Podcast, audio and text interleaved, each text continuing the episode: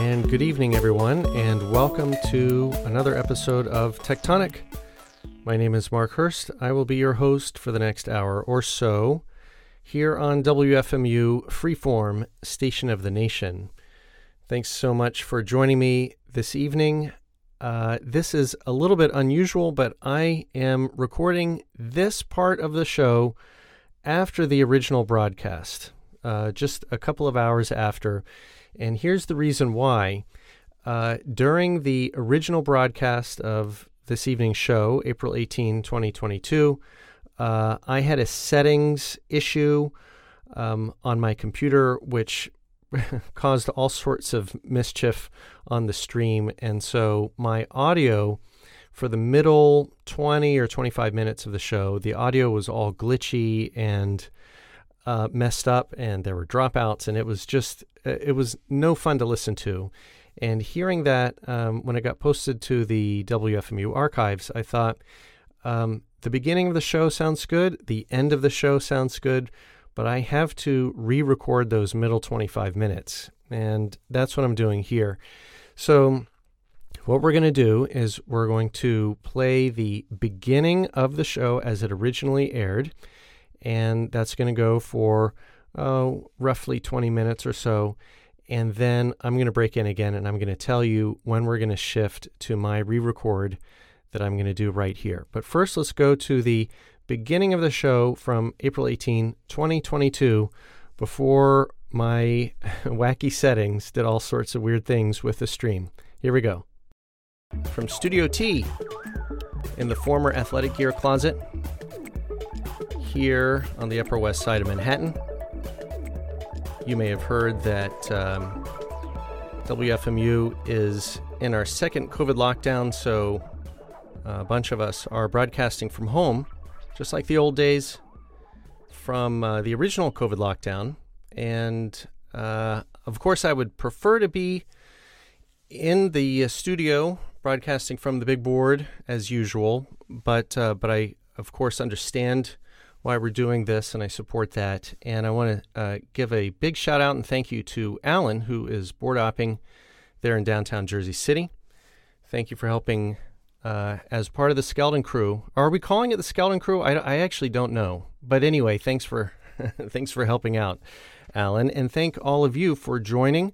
Whether you're listening over the FM band or over the live stream, or perhaps in the future on a uh, on an archive version or podcast version, both of which you can get from wfmu.org or techtonic.fm, T E C H tonic.fm.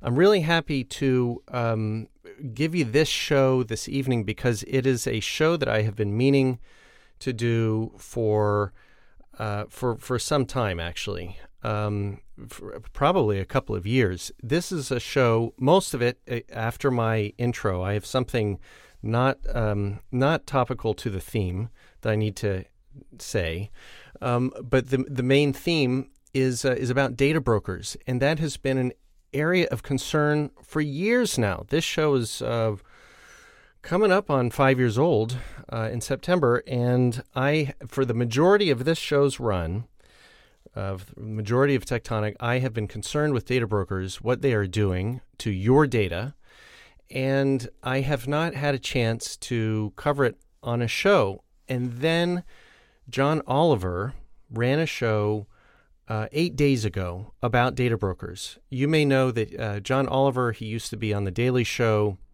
I think he was a I think he was a stand-up comedian uh, before that. Then he was on the Daily Show, and then he got his own show on HBO called Last Week Tonight. And um, I I don't have HBO, so I, I don't really um, I don't really watch it except once in a while. Uh, Oliver does a tech themed show, and over the last couple of years, he's done a couple of these, and I have been impressed with um, the work that he and his staff do in putting together really accurate and and and well turned um, messages, I guess, about what uh, the big tech companies and their vassal uh, partners are doing to all of us.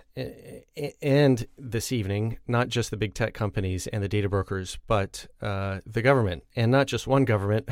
We're going to get into it. Everyone is participating in the surveillance capitalist economy.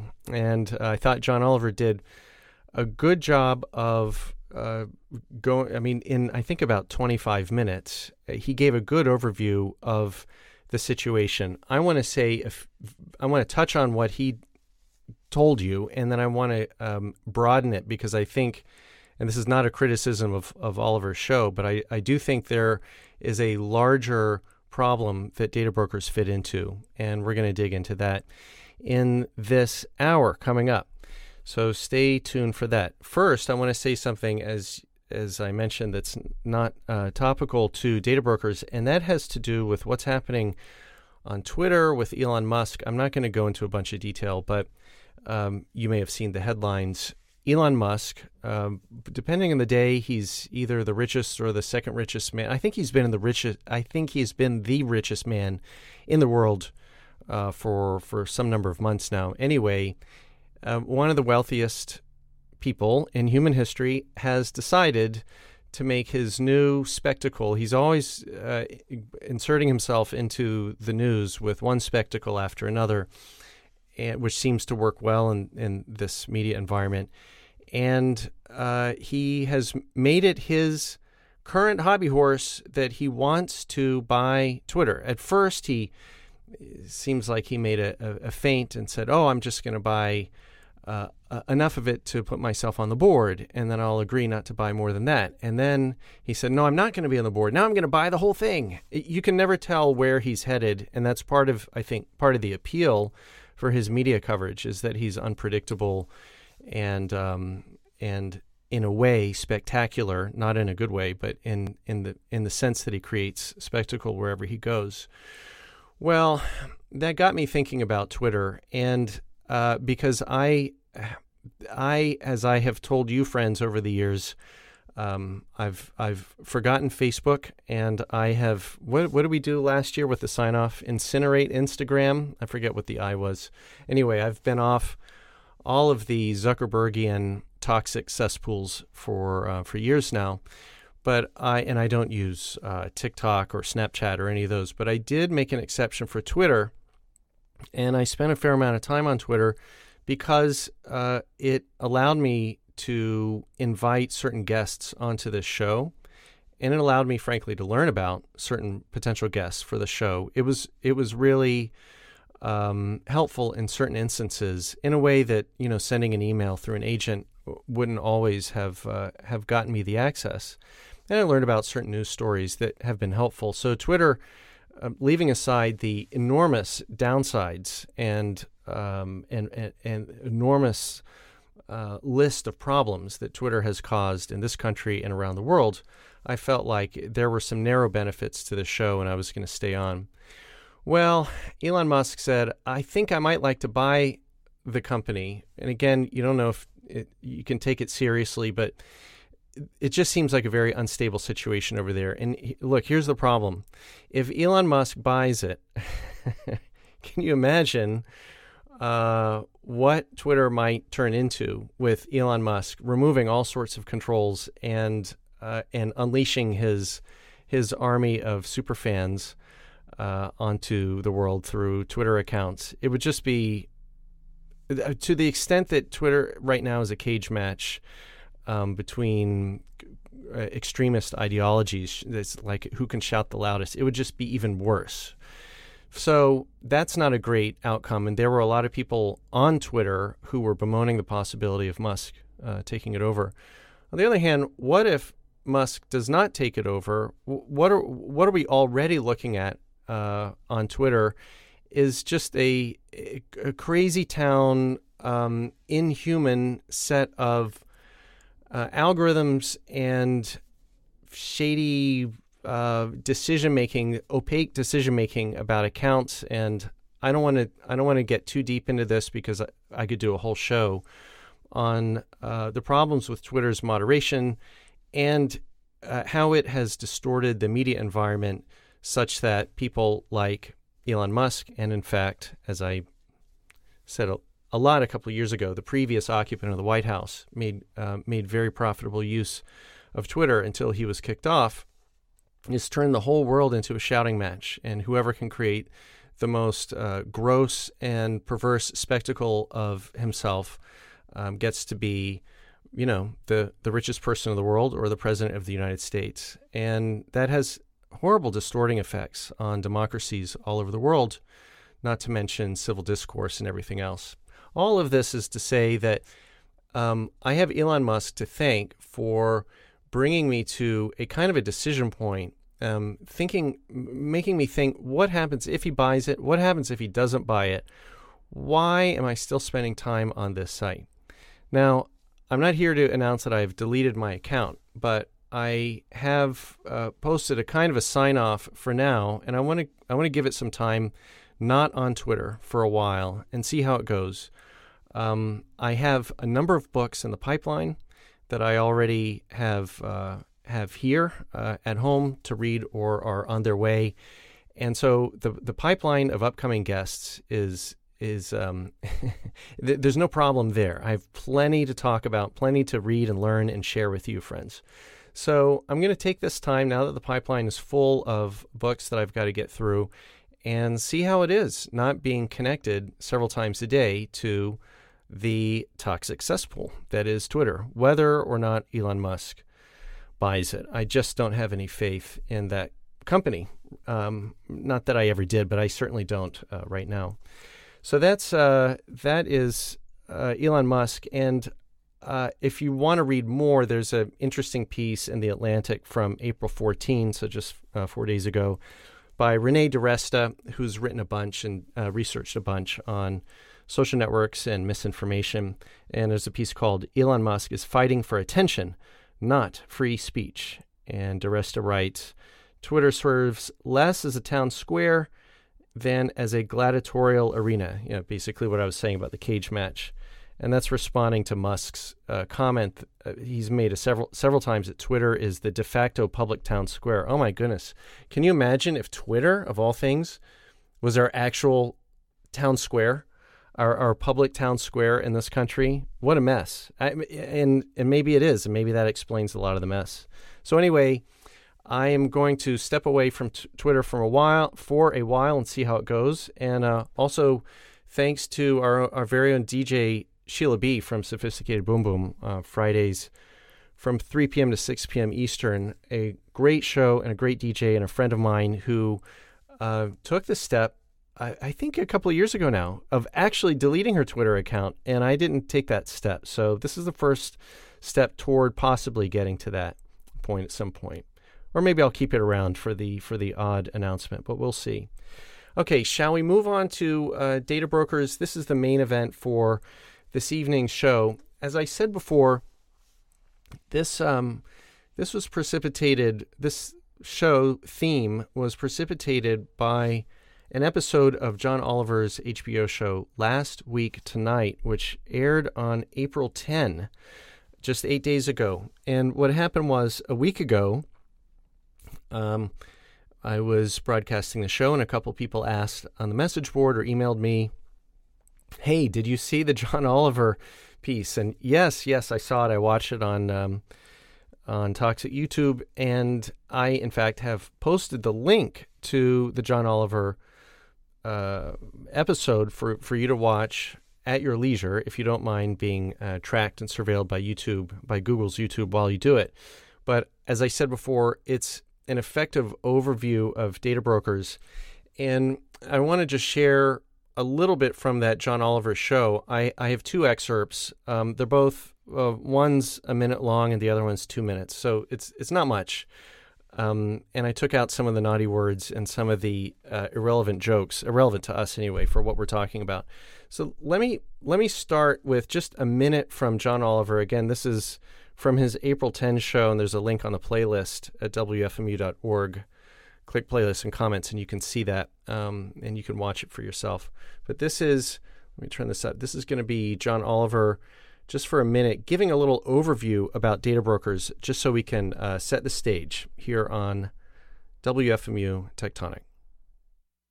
What all these companies have in common is they collect your personal information and then resell or share it with others. As one expert puts it, they're the middlemen of surveillance capitalism. But this this isn't just about the convenience and or irritation of targeted ads. Data brokers operate in a sprawling, unregulated ecosystem which can get very creepy very fast. The major US retailer OfficeMax knew not only that Mike Seay's daughter was dead, but how she died. It says Mike Seay, daughter killed in car crash, or current business, and this is my home. Why would they have that kind of information? Why would they need that? Right.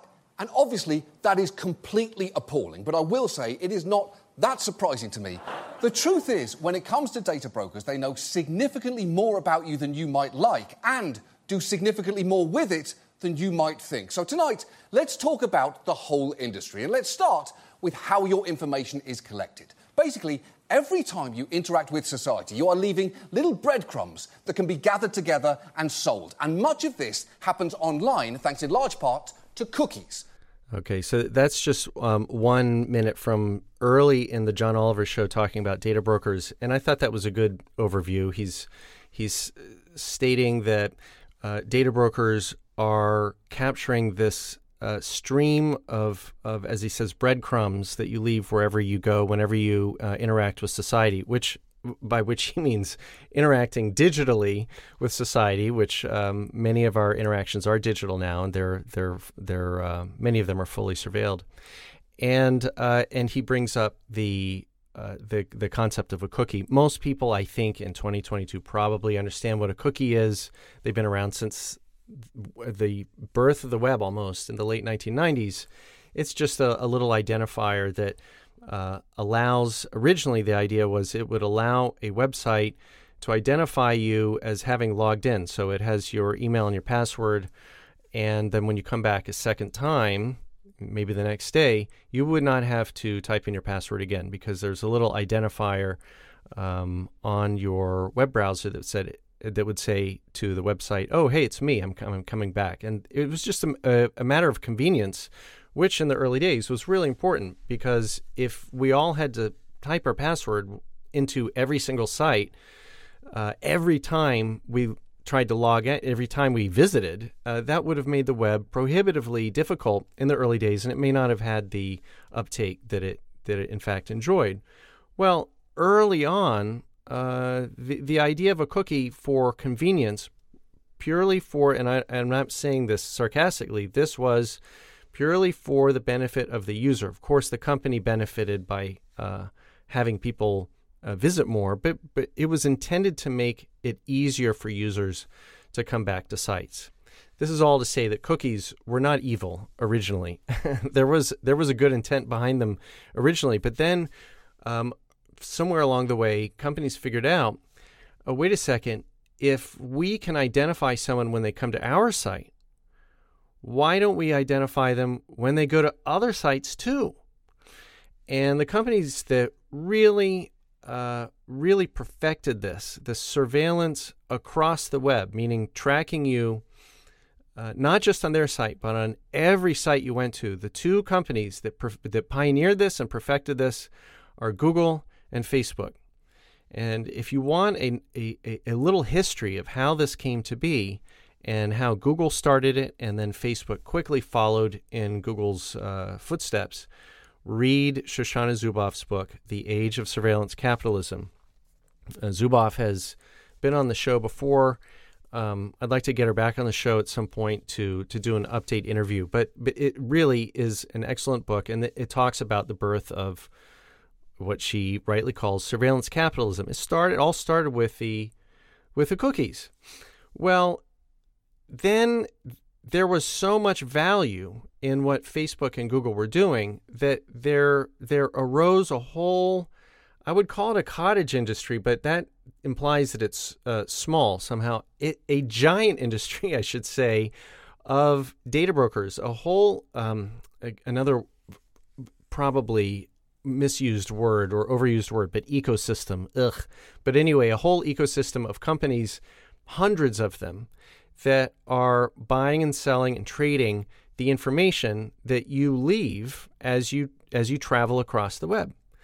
And some of these are uh, d- data brokers narrowly defined. There's a bunch of different um, uh, categories of companies in that data sharing surveillance capitalist economy. For example, I don't think that um, Google and Facebook would technically be considered data brokers in the sense that you know w- we'll talk about some data brokers in a few. We'll name a few in a few minutes, but there is a larger ecosystem of data broker type activity um, on top of which sit Facebook and Google, and now increasingly Amazon as well.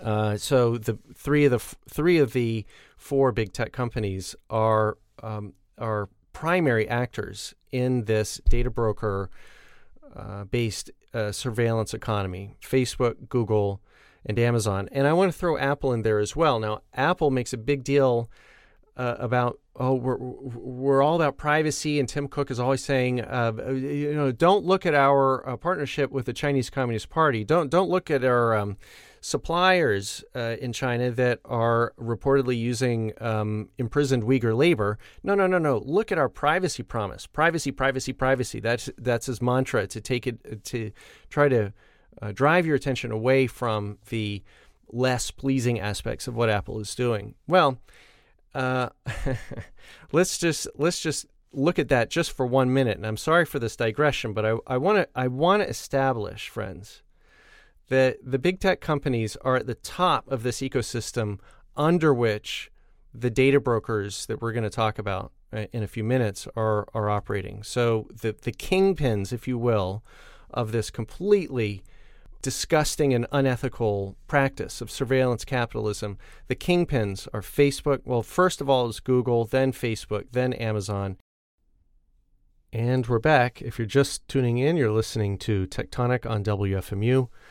My name is Mark Hurst. I'm your host, and we're doing something a little unusual this evening. I am re recording, or about to re record, I guess, the middle section of the show from just a couple hours ago, from April 18, 2022, because there was a stream issue. Uh, it was an issue that originated on my home computer. And uh, the, the issue, as far as I know, is now resolved.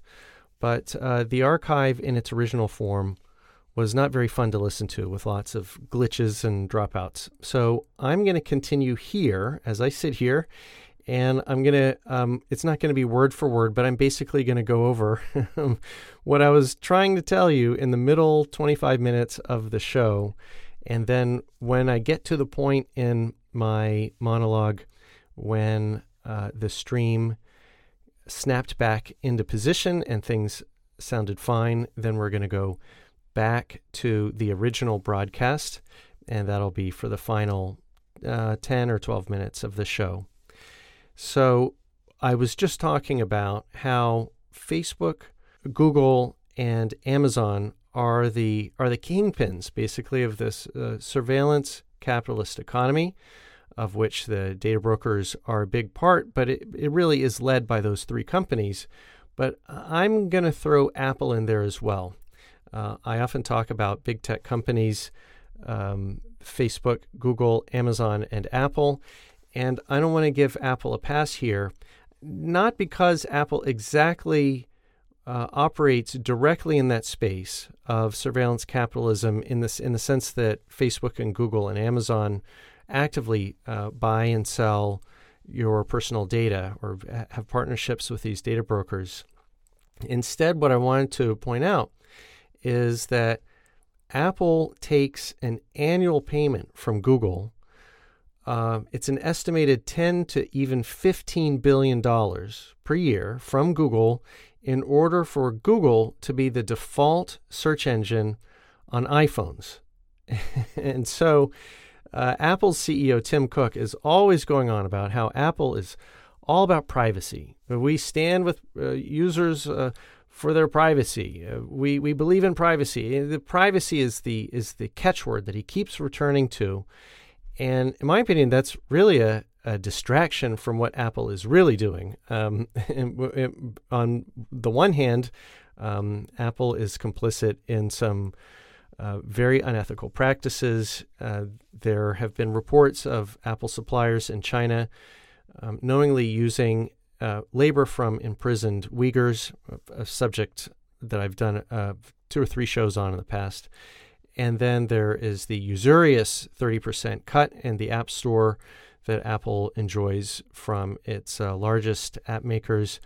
Uh, and then there's this that Apple is taking, as I said, 10 to 15 billion dollars a year from Google in order for Google to maintain that default status as as the uh, the favored search engine on iPhones. And that to me is just amazing that you can have a menu item, a, a default setting on on a, on a smartphone, and make fifteen billion dollars a year just from that. That's a that's a large amount of money, even for a company like Apple. And so, Tim Cook wants us to believe that Apple is all about privacy and is not engaged in surveillance capitalism. And yet, a large part of Apple's profits every year come directly from the pioneer of surveillance capitalism, Google itself. So Apple is deeply complicit and does uh, enjoy the profits, in part, that Google makes from playing fast and loose with your personal and private data. Now we have established that the big tech companies, Google, Facebook, Amazon, and Apple, are involved in this surveillance capitalist economy that the data brokers are uh, are playing in. And now, what I'd like to do is play the second excerpt uh, from last week tonight with John Oliver from April 10. And this is where he, having established, as we just did, the, the basic context around data brokers, he goes into s- some specific examples about what data brokers can and do do with your personal and private data. Here it is. You might still think, I don't care about this. My life is an open book. I have no secrets, so data brokers can just have at it. Even if that is true for you, though, consider that there are others out there who might have very good reasons to not want to be found. Donna is a domestic violence victim. We're protecting her identity. One of her addresses came up on a data broker site. She says that's frightening. If you have someone that's tried to kill you, for them to be able to just type in your name and any known address that you've ever stayed in can pop up. It's scary because now they know ways to start trying to find you. Right. And that's not just theoretical, it has happened. In New Hampshire, a stalker killed a former classmate after finding her with information that he bought from a data broker for $45. And if you have a stalker or you're a victim of domestic violence, it is understandable to want your information removed from these people search sites.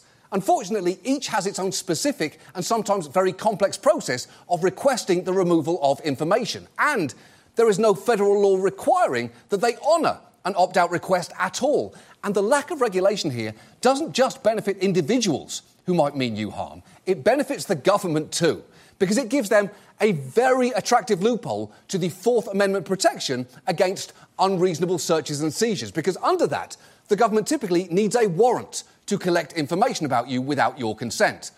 But if it is not forcing someone to turn over your data, if it's simply buying it from a data broker, that is apparently fine, no warrant necessary. And you can see how valuable that would be to them. It happens all the time. In fact, federal agencies from the FBI to ICE have purchased data without warrants, public disclosures, or robust oversight to carry out everything from criminal investigations to deportations. Okay, so again, that was uh, John Oliver from April 10.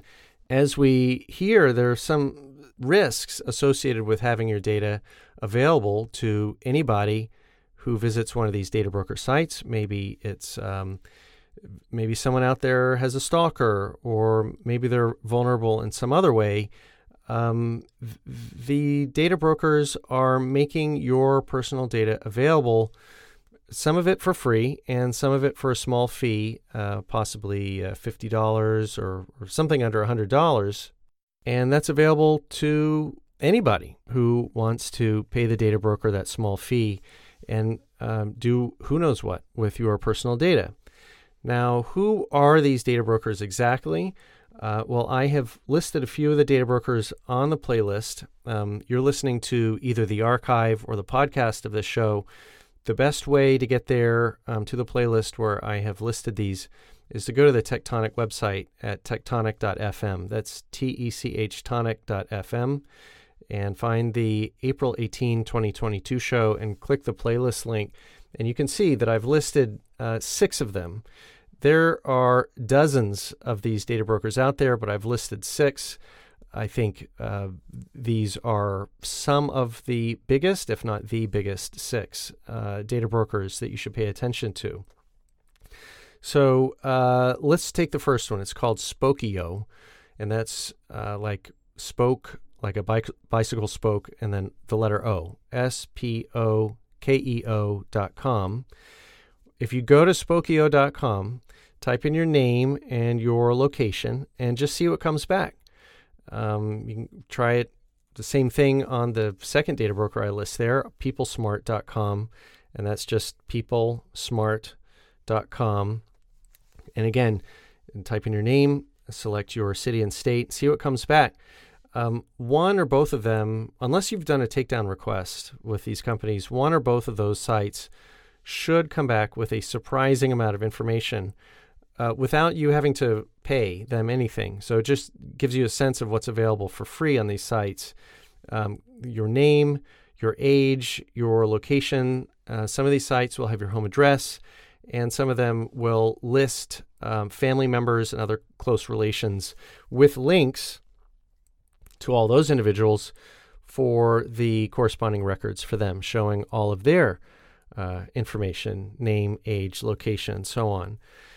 Now, uh, I'll say again if someone pays the data broker whatever their fee is 40 50 bucks they can get a dossier on you or your family members with even more information and uh, that's that's what's at stake and you can also try this with i'll just read off the the other four data brokers i list on the playlist familytreenow.com mylife.com whitepages.com and Intelius.com, I N T E L I U S.com. Again, there are dozens of these data brokers, but those are just half a dozen to start with, and uh, just get a sense of of what they come back with. I think you, if you have not looked into these already, you'll be surprised and disturbed by the amount of information that's available for free, not even getting to what they're selling to randos online who want to put down 40, 50 bucks. All right. now let's go to um, solution. Let's let's talk about what to do about these data brokers and what they're doing.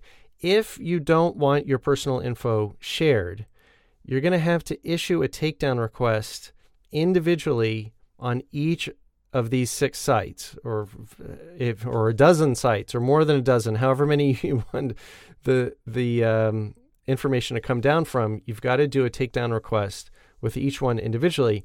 And here's the thing these sites do not make it easy. The process for uh, doing the takedown is often it's in a hidden part of the site. They all have different instructions. They all ask you to do something different, email a different address or whatever, uh, requesting that your information get taken down. And um, and it's obvious why. I mean, if they made it too easy, to take down or request a takedown of your information, then a lot of their profit would go out the door. Um, now, in my personal experience, uh, and I believe I did a takedown request with all six of these that I've told you about, they did eventually take down my information after a few days. Um, I did have to follow up, and a couple of them I think I had to request multiple times, but eventually they did do it. My sense is that not too many people go through the takedown request process, and for the ones who do, the data brokers they don't they don't mind because it's there's no um, significant amount of profit that they're losing out on, and they don't want any more complaints uh, from those uh, privacy oriented people, and so they just they, they say fine, they take down the information as far as I can tell, um, and it's a good idea to do that. You may need to get a sheet of paper and write down the data brokers and maybe put a check mark by the ones you've issued the takedown request for and maybe write down the date so you can track um, when you made the takedown request, with whom, and whether they followed up on it, whether they actually took down your data. It's kind of a pain, um, but remember the alternative is that for under a hundred bucks, as we learned from John Oliver, a stalker or anybody who has any kind of a, a, a grudge or a complaint against you can go onto those sites, get your home address, names of your family members, and who knows what other uh, personal information, and do who knows what with that. It's a it's a really it's a crazy uh, situation that we're in that we uh, have a system where our personal data in, in, in to an intrusive degree is so available, so easily available to anybody, really. And there's quite a bit of it, as I said earlier, there's quite a bit of your information that's available on some of these sites for free without anyone paying them. Now, I've told you about the takedown requests. That is a, a kind of a solution, and John Oliver and I agree uh, on this point, as as with others uh, in that show, which is that the takedown requests are not a long term solution. Yes, you can go site by site, and you probably should with, with several of them to issue the takedown request. But are we hoping that every uh, American adult is going to go through and issue a takedown request with every site for themselves and all of their uh, family members? It's just, it's not going to happen. And the data brokers, meanwhile, are going to keep doing what they're doing until and unless there is a top down response that's going to require Congress. It's going to require federal regulation. And this has got to be regulation with some teeth that uh, really punishes these data brokers for not complying, for not complying with, with the regulation. Uh, and until we get that top down response, everyone's data is at risk.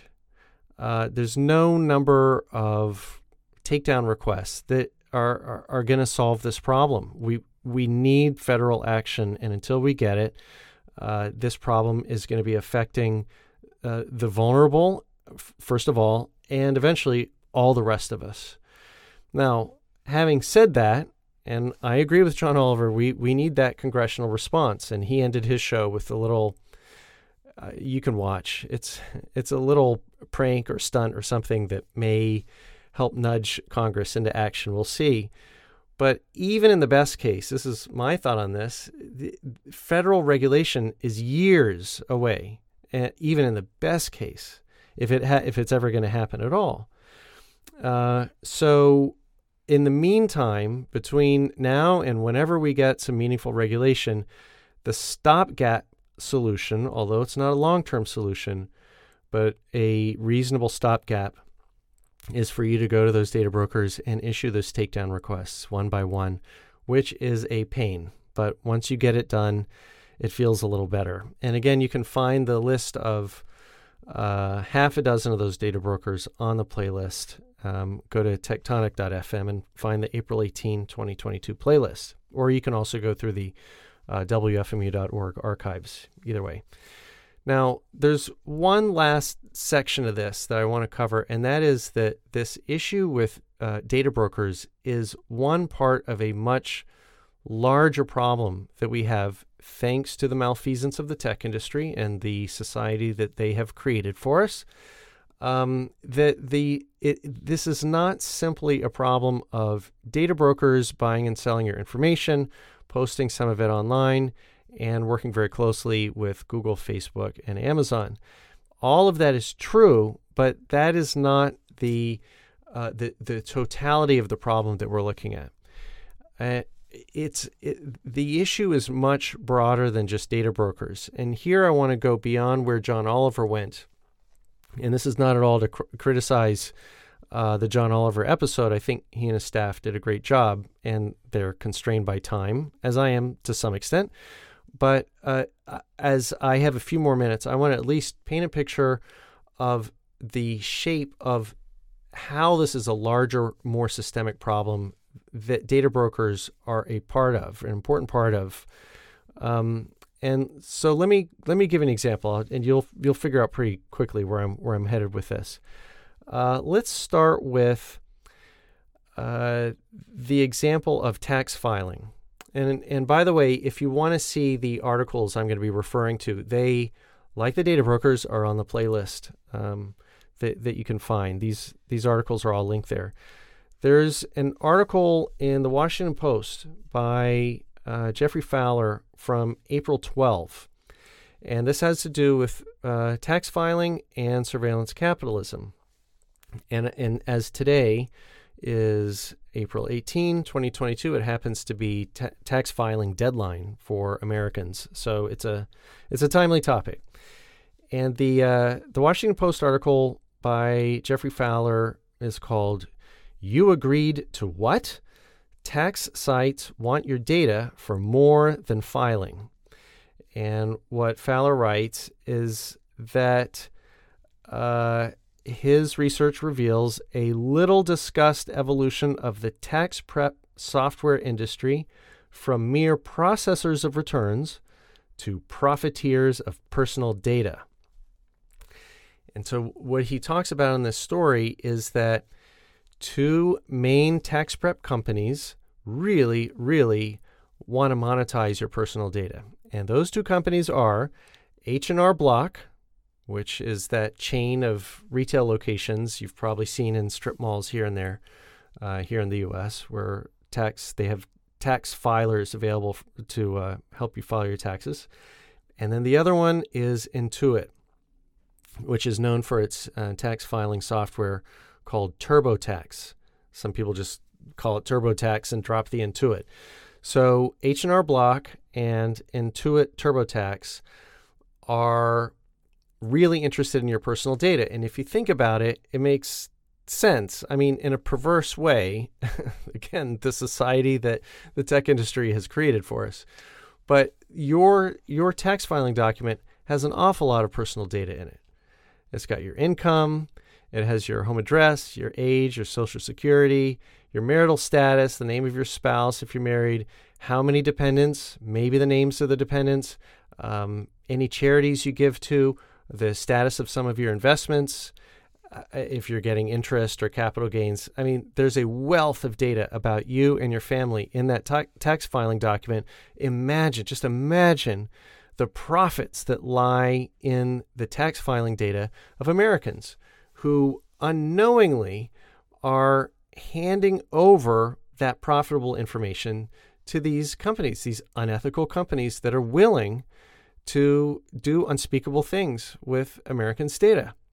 Now, of course, in the story, there are representatives from the companies that say, "Oh no, we would never. Oh no, that's we would never. We only uh, want to do this for the. It's purely for the benefit of the tax filers. We're only doing this for for customers' benefit because we can then. I don't know. We, you can read the story and see what their uh, rationalization is. Moreover, they say we give people a way to opt out. Yeah, uh, you can guess how easy it is to opt out of these uh, wonderful services that H&R Block and TurboTax are uh, offering people. These companies do not want you to opt out, and that's pretty clear from their uh, offerings, which read the Washington Post story by uh, Geoffrey Fowler. So this is one example in that uh, we are subject to surveillance capitalism, not just with the cookies and the breadcrumbs as we go around the web uh, from data brokers and Google, Facebook, Amazon. It's also in something that you might have thought could have been outside of that surveillance regime of tax filing. Okay, let's go to the next uh, the next article. The next example is the news.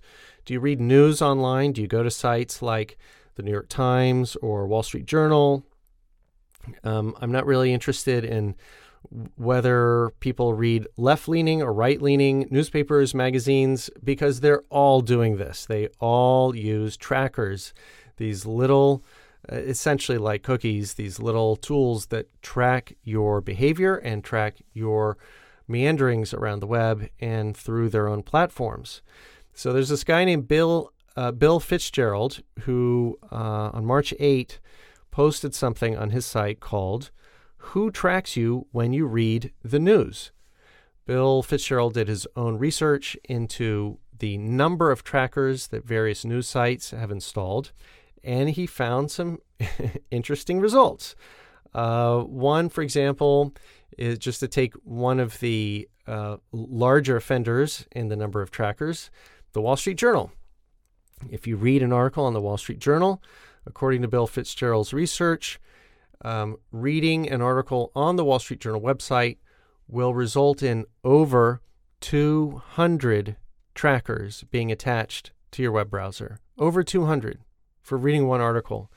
And again, this is not to pick on the Wall Street Journal. You can see uh, all political stripes and all sorts of uh, print media represented in his research. And they're all serving up trackers, again, to grab your personal data, your behavioral data, uh, and to match that up with your demographic data and maybe, you know, income, age, home address, and who knows what so that data brokers can package that up and, and buy and sell that. Everybody makes a huge bit of money. The only person who loses out is you when, without your uh, consent and often without your knowledge, your data is being sucked up by these news sites. It gets worse, though. Bill Fitzgerald mentions that it's not simply the companies you've heard of, like Wall Street Journal and Facebook, that are uh, engaged in this practice there are a host of other companies that you've never heard of that are doing all kinds of things. And he gives a good example this one company called Beeswax. Um, I have never heard of beeswax before, but um, uh, what Bill Fitzgerald says is that beeswax, company's tracker, is used on the majority of the sites that he scanned. And in beeswax's uh, privacy policy, it says it can collect your precise location and uh, it can get more data from unnamed third party companies about you. And if you have more than one device, say a phone, a connected speaker, and a computer, uh, Beeswax's privacy policy says it can actively tie all of those devices to you. In other words, uh, there are dozens, maybe hundreds of companies that are engaged in surveillance and analysis and trading of your personal data in a, a, vast ecosystem that we're barely aware of. And it takes individual researchers like Bill Fitzgerald to point it out to us. And that uh, just underlines even more the importance of us mounting some kind of response against this surveillance economy. And uh, this is one final threat to us in this data broker economy and as John Oliver said, we cannot solve this simply by asking data brokers one by one not to surveil us. Uh, we're going to have to mount a collective response, which is federal legislation. And that's as far as I'm going to take it for this recording. We're going to go back to the original broadcast from a couple hours ago on Monday, April 18, 2022, when the stream um, was beginning to act better and you can now enjoy the rest of the original show. The federal response that John Oliver talked about is going to have to come from the government. And the irony is, there is a major story in the New Yorker by Ronan Farrow that talks about how governments themselves are getting in on the surveillance capitalist economy by surveilling their own citizens. One of the threats right now is a specific piece of software called Pegasus. Um, let me read you what Farrow writes in the New Yorker. Pegasus, a spyware technology designed by NSO Group, an Israeli firm which can extract the contents of a phone, giving access to its texts and photographs, or activate its camera and microphone to provide real time surveillance, exposing, say, confidential meetings. And Farrow continues There is evidence that Pegasus, the, the spyware uh, software, Pegasus is being used in at least 45 countries. And it and similar tools have been purchased by law enforcement agencies in the United States and across Europe. And th- here's the here's the the punchline that I wanted to lead to in this show, which is that the problem of data brokers is much bigger than data brokers. I'm really glad that John Oliver covered data brokers in his last week tonight show, and and I would recommend listening to that. Uh, but that the, data brokers are just one piece of a much larger problem that we're facing in that we are building a global surveillance state that even the governments around the world are beginning to feed off of. And when the governments themselves begin to derive a great benefit from a surveillance state, they have less and less motivation to mount a federal response to do something about it. And that's when it gets very, very dangerous. So here's here's an example for you. Pegasus, as I said, is a spyware. It comes from this Israeli company called NSO Group. And Pegasus, I've covered it a couple of times on the show. It first got um, some notoriety when I believe the Saudi regime uh, was using it to spy on journalists and activists. And people said, "Oh, that's just terrible, terrible that that uh, an authoritarian uh, government would use would use this Pegasus spyware." I'm shocked. I'm I'm I'm I'm horrified.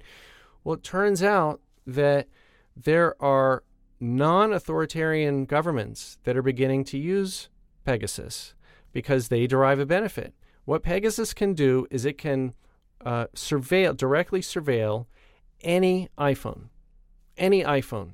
So if someone out there really wants to listen into your conversations, read your emails, see your photos, track your location, and do everything else, they don't. Uh, one way to to get some of that is to pay a data broker fifty bucks, and they'll get your location and and a lot of the other data we talked about earlier.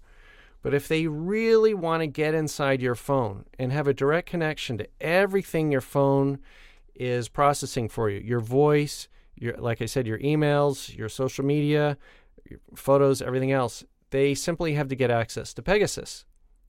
Identify your phone via Pegasus and they're in. Now, Apple, of course, has said, oh, no, this is terrible. We're going to have a patch. We're going to do something about uh, what Pegasus is doing. I wouldn't count on it. NSO Group really knows what they're doing.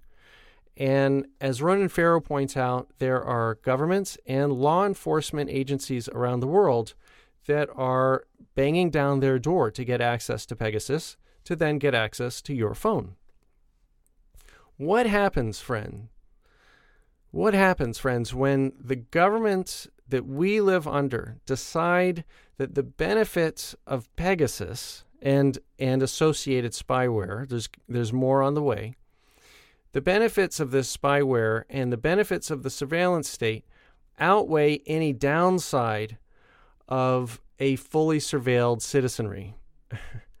that's the that's the problem that we're facing. Data brokers are um, just the canary in the coal mine. If you go go onto the playlist at wfmu.org, click playlists and comments, and click into any of these data brokers, Spokeo, People Smart, Family Tree Now, My Life, White Pages, Intelius.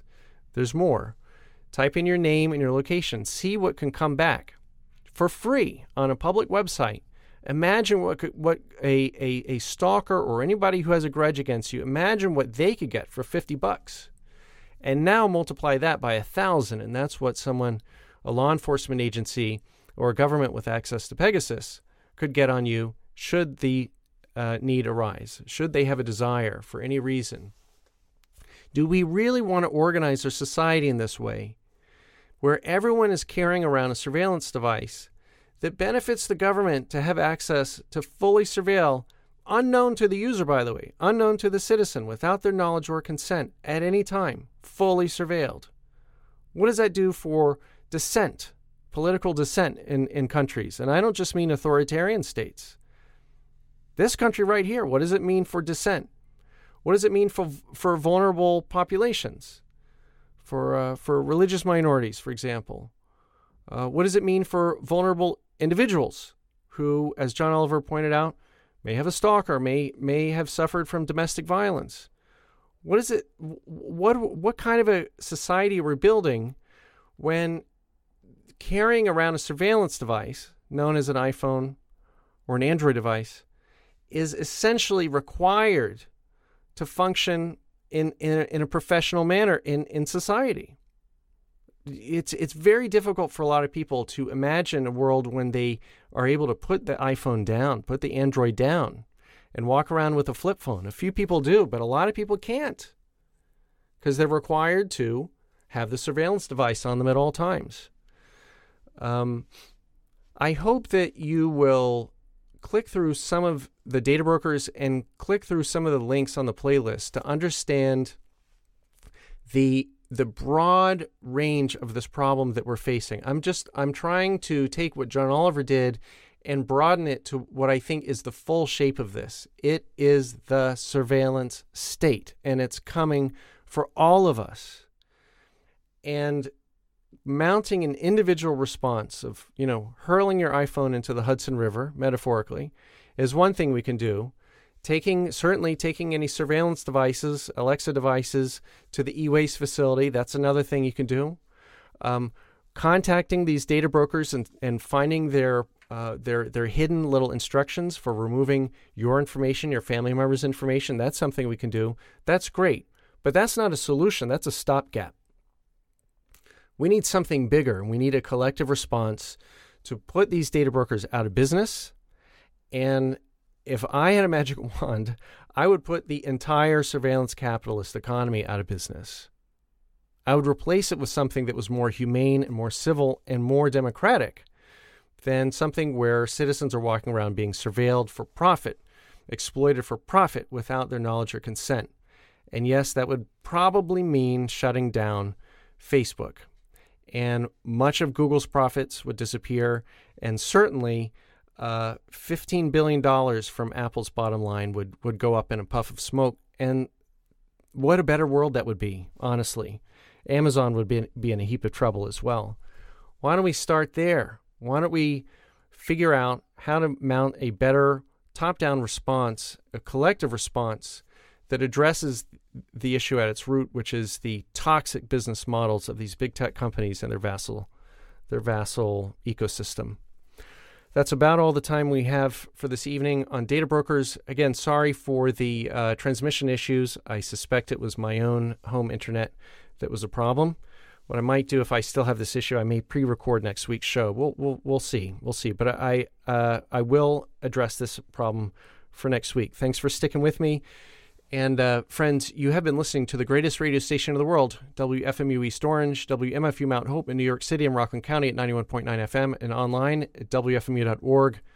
Until next time, friends, you know exactly what to do. Avoid Amazon and Apple. Forget Facebook and whatever you do, get off Google. I want you to stay tuned for another great episode of The Arbitrarium with DJ Arb.